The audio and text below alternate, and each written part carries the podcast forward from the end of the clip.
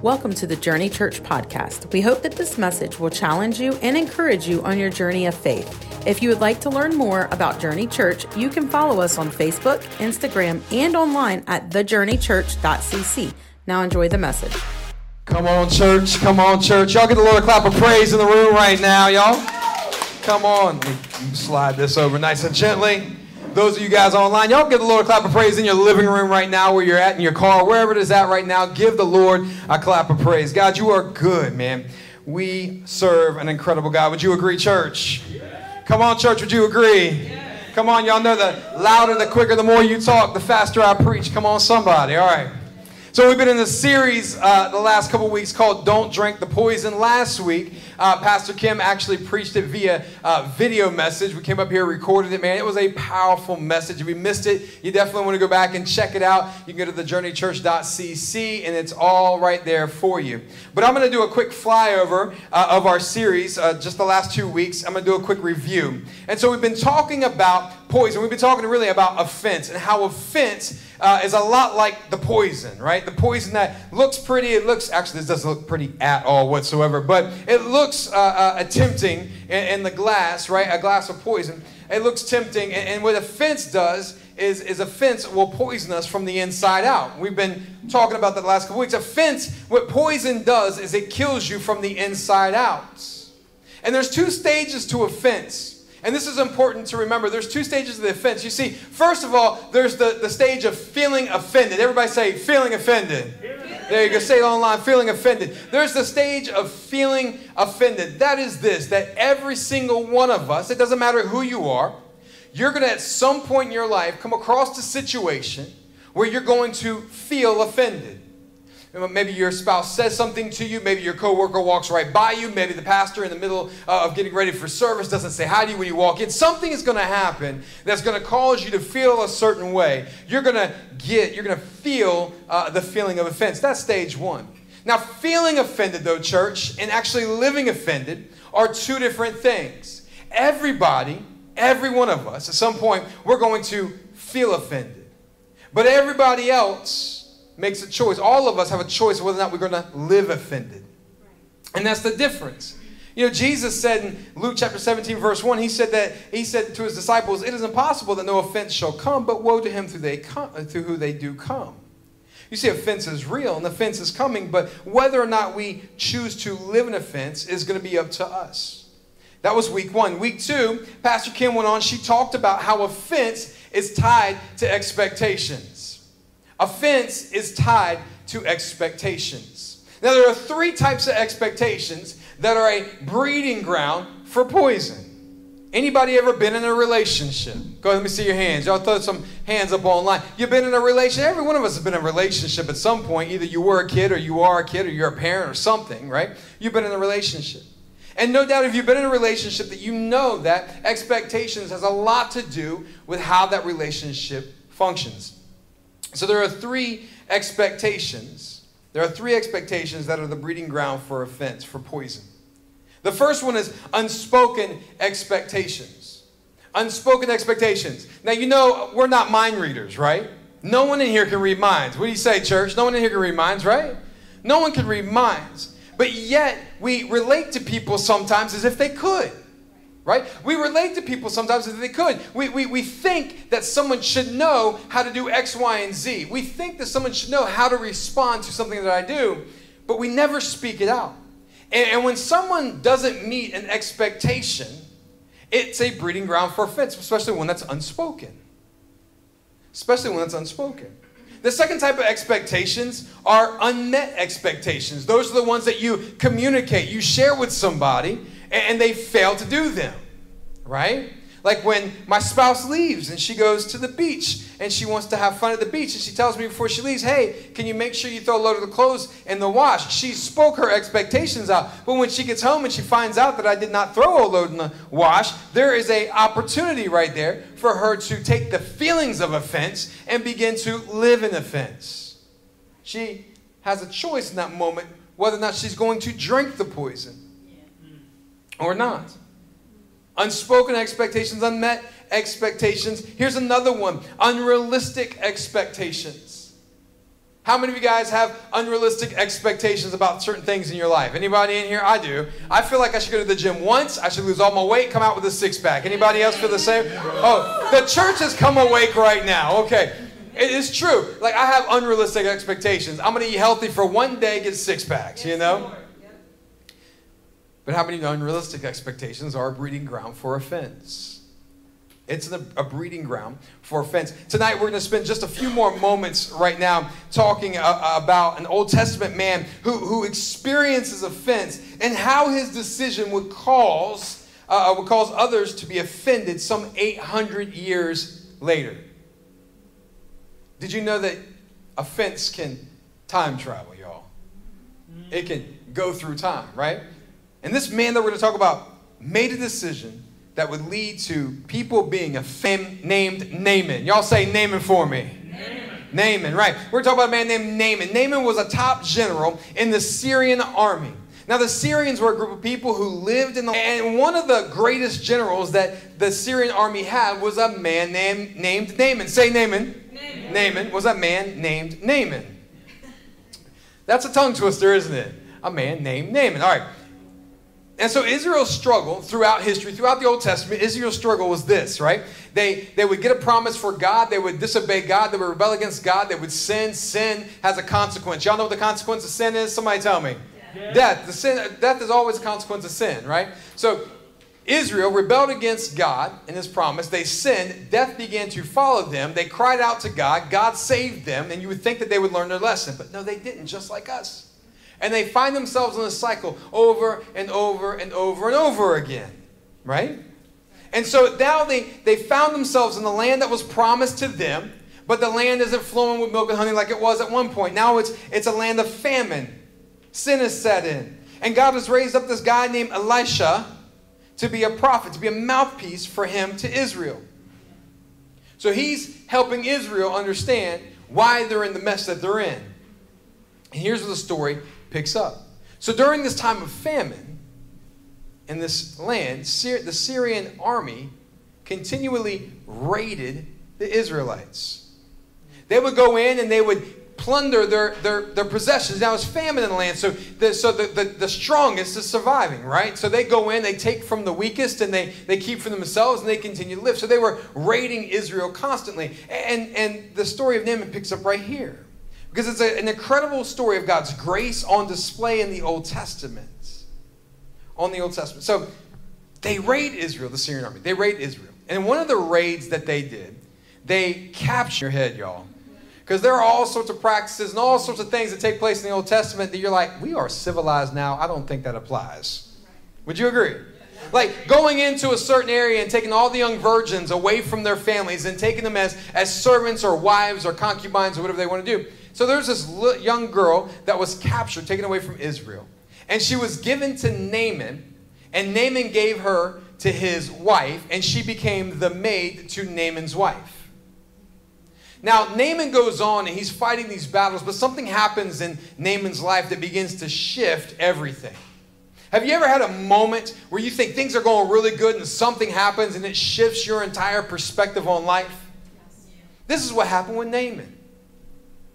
So Naaman's a general. He's doing great. He's living the high life. And all of a sudden, he starts getting these things above his eyes, these little sores above his eyes. And he can't figure out because it looks like a really bad pimple, but it's not a really bad pimple. You ever have a really bad pimple in your eyes? And they hurt, don't they? It looks like a really bad pimple, but it's not a bad pimple. And then he starts looking at his palms and he realizes that his palms are starting to scab up really bad. And it doesn't take long for him to begin to realize that, that he has a disease, a disease that is le- going to lead him to misery. And that disease is leprosy. And usually leprosy, it's a disease where it, literally it's a bacteria that rots your flesh off your body. Yeah, it's nasty. And it starts on your eyes and your palms. And so now you got to think, Naaman's thinking to himself, I, I, am living a good life. I have everything that I have. I have everything I need. And all of a sudden, it's uh, getting ready to all be taken away from me. Here's where the story gets pretty interesting. In 2 Kings chapter 5, verse 3, this is what it says.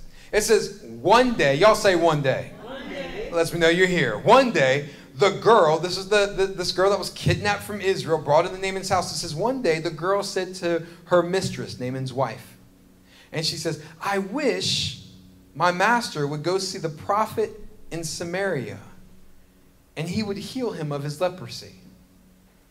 Do you understand how big of a how big of a, a deal that scripture is right there? You know, if you were kidnapped and you were taken away from your family and you were made to be a maid or a servant and you realized your master's about to die, do you think the first thing on your on your mind is going to be, man, he really should go see the prophet so he can get healed of the stuff that he's dealing with? I don't think many of us would have that thought process. That's why many of us would not make good gods. Amen? Because everybody be done. But here this, this girl, she says, I, I wish my master would go see the prophet in Samaria and he would heal him of leprosy. This is incredible because her faith in God is put on display. And her choice to respond in faith instead of offense, y'all remember, living in offense is where we struggle. Her choice to respond in faith instead of living in offense would place her story, this story, right now, Naaman's story, on the lips of Jesus 800 years later. I want you to get how big of a deal it is. Maybe it's not hitting you like it hit me. It hit me today. I was sitting there meditating on it. That's a big deal. Her choice to step out in faith and say, What's good for this guy? Would lead her story to be on the lips of Jesus 800 years later. We're going to get to that in just a little bit. So let's continue. In 2 Kings chapter 5, verse 9, it says, And so Naaman went with his horses and his chariots and waited at the door of Elijah's house. Verse 10 says, But Elijah sent a messenger. Y'all say messenger. messenger. But Elijah sent a messenger out to him with a message Go and wash yourself seven times in the Jordan River, and then your skin will be restored, and you will be healed of your leprosy. But Naaman became angry and stalked away. You ever seen anybody become angry and stalk away? Every time I tell my kids to clean their rooms, they become angry and they stalk away. And he says, and I, he goes on to say, I thought, I thought he would. What are y'all seeing that? I thought he would. I thought he would. What did he have that was not being met? He had expectations that were not being met. Remember, I told you, Pastor Kim preached on last week. Expectations can be the breeding ground for offense. He says, I thought he would certainly come out to meet me. He said, I expected him to wave his hand over the leprosy and call on the name of the Lord his God and heal me. He said, Aren't there rivers? He said, Aren't there rivers of Damascus? The Abana and the Fafar, maybe? Fafar. Fafar. There you go. Fafar. Aren't these rivers better than any of the rivers in Israel? So why shouldn't I wash in them and be healed? And so Naaman turned away and went away in a rage. I want you to see this. So Naaman makes the trip to Elisha's house. Now remember, Syria, the Syrian army, had been conquering Israel, the Israelites. They've been plundering them. They've been raiding the Israelites. So you know already that the Syrians have a, a higher view of themselves than they do of the Israelites. They have no respect for the Israelites. They are better than the Israelites. And yet, Naaman, he shows up to Elijah's house, and Elijah doesn't even answer the door, y'all. He sends his servant, Gehazi, to the door. And can you imagine being Naaman where in that moment your pride starts bubbling up? Like, doesn't he know that I can wipe this entire house out? And doesn't Naaman know that's not going to happen? Do you realize that's what he's probably thinking? Doesn't he? He doesn't have the, the decency to meet me. I spared his house last time we came through here. Maybe. This is a prime opportunity for offense. But what he says next, what Gehazi says next, it's really what began to set Naaman off. He says, Go wash yourself in the Jordan River. Now, we think now, today, like that's perfect. Like, that would be like the perfect experience. You could get baptized in the Jordan River because that's where Jesus got baptized. He got baptized in the Jordan River. And here Naaman is saying, Yeah, the Jordan is polluted, it's nasty. The equivalent would be this the James River six months out of the year. Now, I grew up in this area. I grew up fishing in the James River. I grew up eating fish out of the James River. It's probably what's wrong with me right now. But listen, my kids love going down to the beach down here at Hilton Elementary. Go down to the beach and, and they would get in the water and they would dunk their heads in the water and then all of a sudden they put these signs that says you could die if you swim here. And it's like it says there's unhealthy bacteria in the James River. It's a dirty river right now. Six months out of the year. Could you imagine, like, could you imagine if you wanted, you wanted to get healed, you wanted to, you needed to be healed, and, and you came to me, your pastor said, I need to be healed, and your pastor looked at you with loving eyes and says, go dip in the James River seven times. You're like, what? what? I dip in seven times, I'm gonna come out green and glowing. And he's furious with this, right? There's all these great rivers. You want me to go dip in the dirtiest river of them all? Naaman, he becomes angry. He, he stalks away. He had expectations, expectations that were not being met.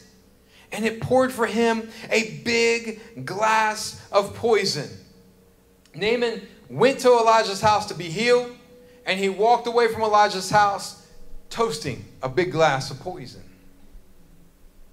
I want to spend the next few moments just giving you a couple of things that being drawn into offense will do to us. And we're going to kind of pick it apart using Naaman's story. Number one, this, if you're taking notes, you can write this down. Number one, being drawn into offense will distract you from what's most important in your life. What was the most important thing for Naaman? To be what?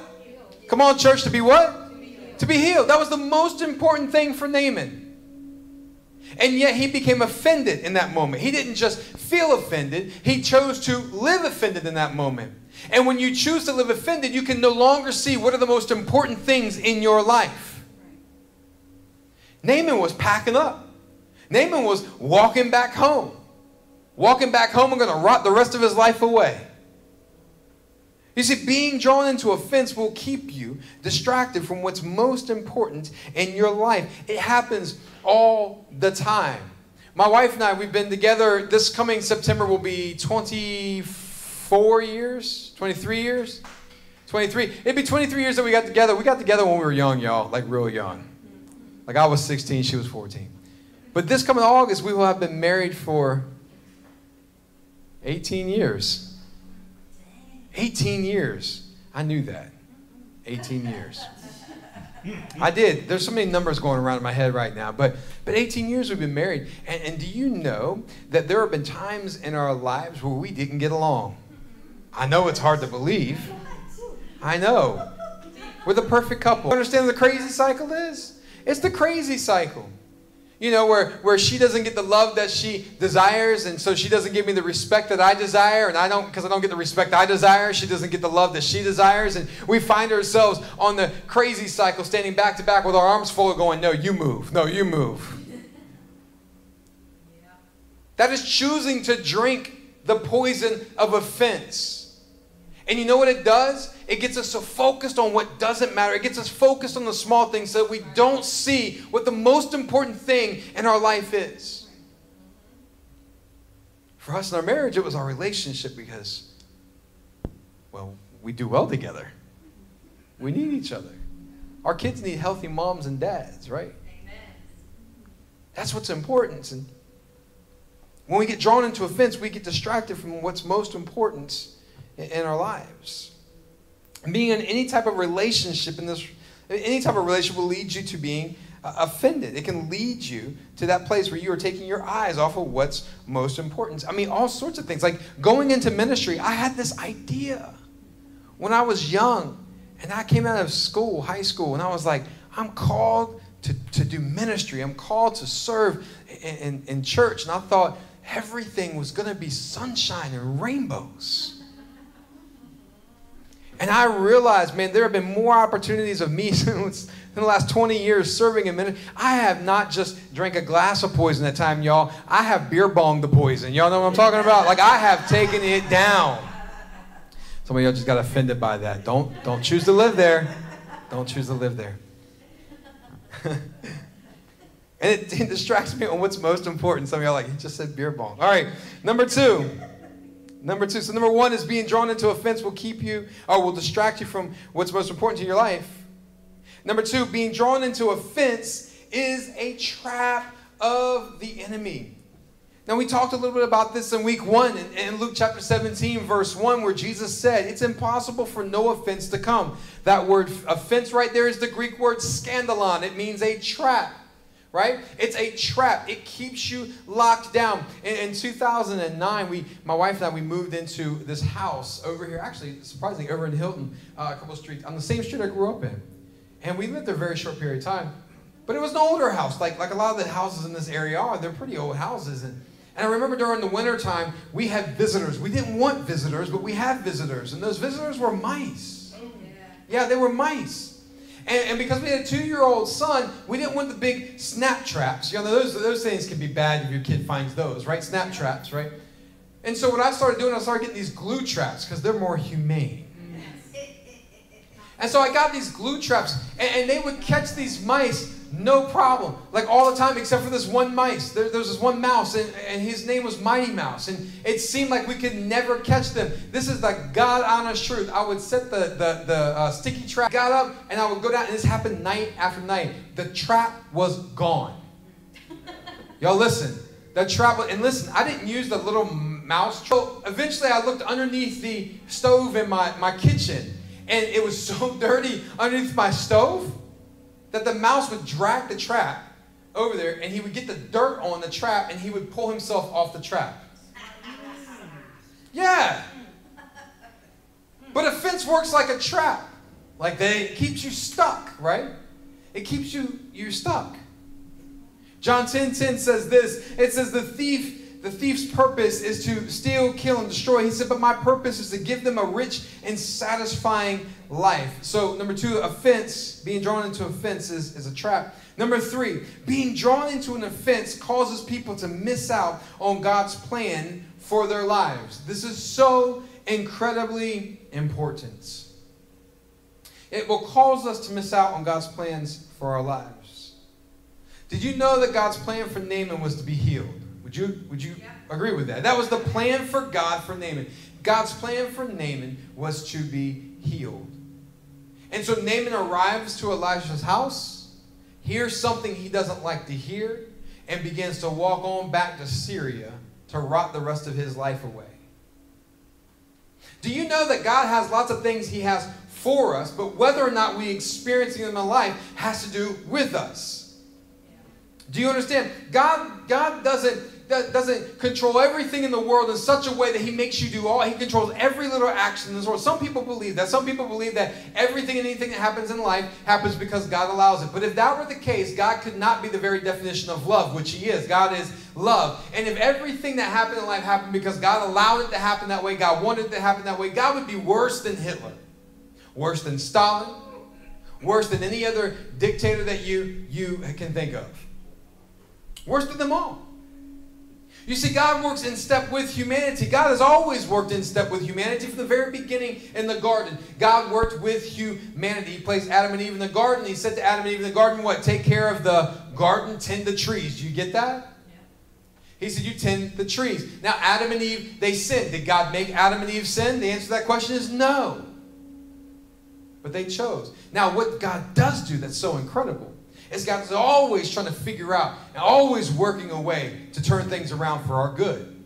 Because that's just how good He is. Remember, God is not like you and I. Come on, somebody. We write somebody off. Fool me once, shame on me. Fool me twice, shame on you. Fool me three times, punch you in the throat, right? but God's not like us. He's not like us. And so God's desire was for Naaman to be healed. But Naaman could have walked right out of God's plan because God is a perfect gentleman. He could have walked right out of God's plan, walked all the way back to his house, and rotted the rest of his life away. But he makes a decision that flips the script. Something else I want to tell you about offense. Number four, offense is transferable from one person to another. Did you hear me, church? Offense is transferable from one person to the other. When we decide to live in offense, we own that offense. And do you know what begins to come out of our mouth? Offense. Do you know what comes, comes out of our actions? Offense. Offense is transferable, much like faith is transferable. Encouragement is transferable. Uh, 1 Corinthians chapter 15, verse 33 says this Don't be fooled by those who say such things, for bad company corrupts what, church? Good character. For bad company will corrupt good character. Bad company, those who are choosing to live in offense, will cause others to stumble. Pick up the glass of poison and slam it back and live in offense. Misery loves what, church? Y'all know it. Beware of, of people who are poisoned. Be, beware of this. They talk, they rehash, they vomit all over you. You have, some, you have someone shaping your view of someone else. One of the best things that we can do is, is find out who somebody is on our own. It's, it's find out who somebody is by getting to know them and not just listening to somebody. Well, watch out for so and so. You got to watch out for so and so. You begin to transfer your offense, you begin to shape that person's view of them.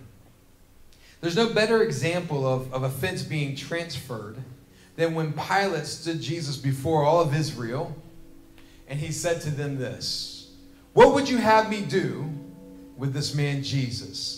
And the crowd yelled out in unison, What? Crucify him. Crucify him.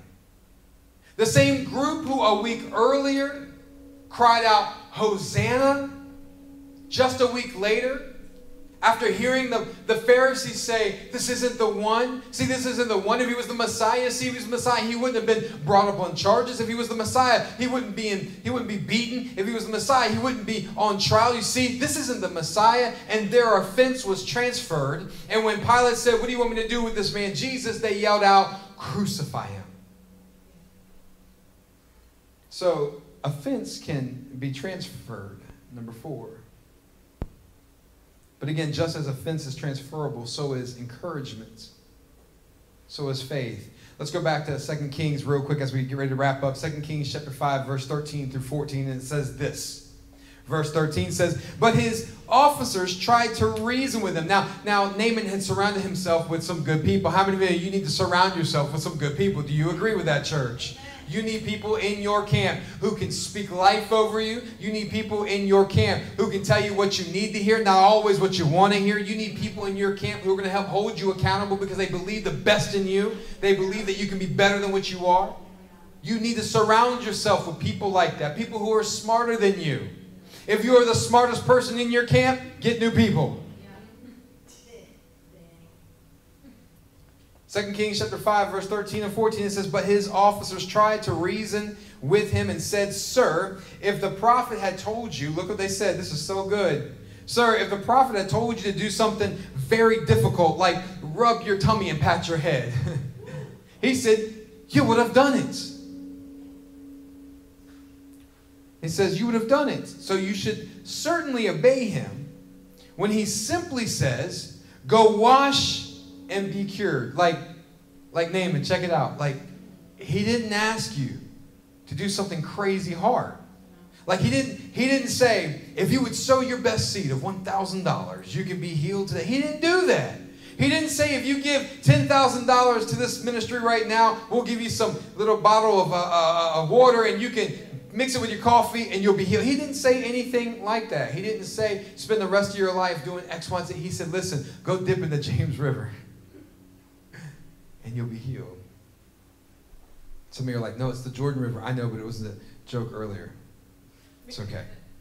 And verse 14, it says, And so Naaman went down to the river and dipped himself seven times, as the man of God had instructed him, and his skin became as healthy as the skin of a young child, and he was healed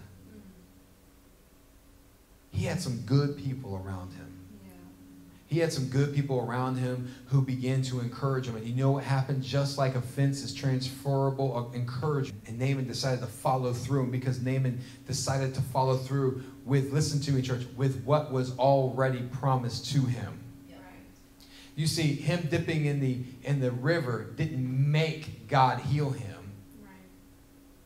God had determined him to be healed, and it would be him dipping in the river that would allow him to receive from God what he had already promised him. The same thing works. This is New Testament grace in action. In the Old, it's so incredible, right? Because the same thing applies to us today. We aren't doing things to try to get God to do something for us. We are positioning ourselves, we are humbling ourselves, we are elevating our hearts above our heads so that we can walk into the very things that God has already promised us. This could have ended very badly for Naaman. Naaman could have transferred his offense to his team. Think about that.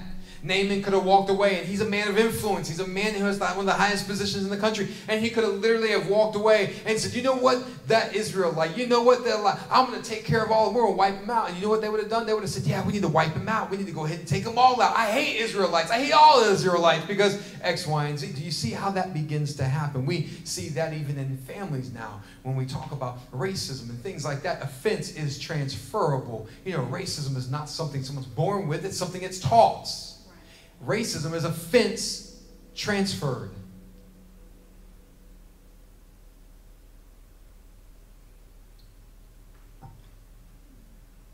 And he could have poured that poison, split them all up, and they would have been drinking. However, again, Naaman had great people surrounding him, people who knew the importance of not drinking this poison, people who were able to keep their eyes on what was most important. And what was most important for Naaman Church? To be healed. Remember, I told you, as we're wrapping up, I told you this story travels through time. This willingness travels through time. This humility travels through time. And here you go, 800 years later. And this man named Jesus shows up on the scene and he goes into the temple and he unrolls the scroll of Isaiah and he begins to read out, The Spirit of the Lord is upon me because he's anointed me to preach the gospel to the poor and set the captives free and restore sight to the blind and proclaim the acceptable year of the favor of God, right? And he walks out of the temple and they're, they're all anxious. The, the religious leaders, they're all anxious. They're all frustrated with him. And, and Jesus makes a statement right here and they're frustrated for this reason because this message of setting the captives free and restoring sight to the blind and, and healing, that wasn't just made as a proclamation for only the Jews, it was for the world. It was for everybody. And they get offended. And look what, he, look what Jesus says in Luke chapter 4, verse 27. It says, And many, and many, y'all say many he says, And many in this time in Israel had leprosy in the time of the prophet Elijah. He said, But only one was healed. But only one healed was Naaman, a Syrian. This one moment became an offense to all the Jewish religious people of that time. You know what? You go on and read the rest of the story over there in Luke chapter 4. You know what happens? They get so mad that they push Jesus up onto a cliff and they're getting ready to try to throw him over, to kill him. Because how dare he say God loves more than just the Jews? How dare he say that? And Jesus boss moves him. And it says he just slips right through them and walks away.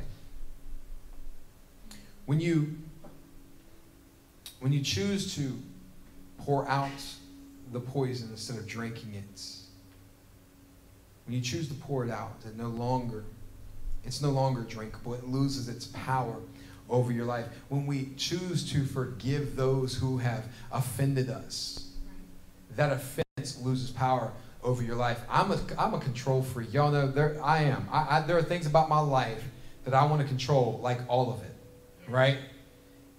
And I realize this that no matter how much I think I'm in control, if I've allowed offense to set up in my heart, if I have taken a big swallow of this poison, if I chug this whole thing down, do you know that I am no longer in that moment in control of my life, but I'm allowing myself to serve offense?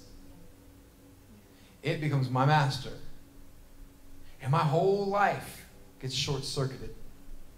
But when I choose to forgive, when I choose to let something go and I choose to say, you know what, I'm, I'm making an active decision right now to release them, to release them of this offense, it loses its power over you. And what happens is, is we begin to place or we place ourselves in a place where we can receive the forgiveness of God. We receive the forgiveness of God. Notice, I didn't say that God then forgives you because you've been forgiven, church. Your sins, Jesus became. How many sins did he become? All of them. Your past sins, your current struggles, your future struggles. He became all of them. You've been forgiven.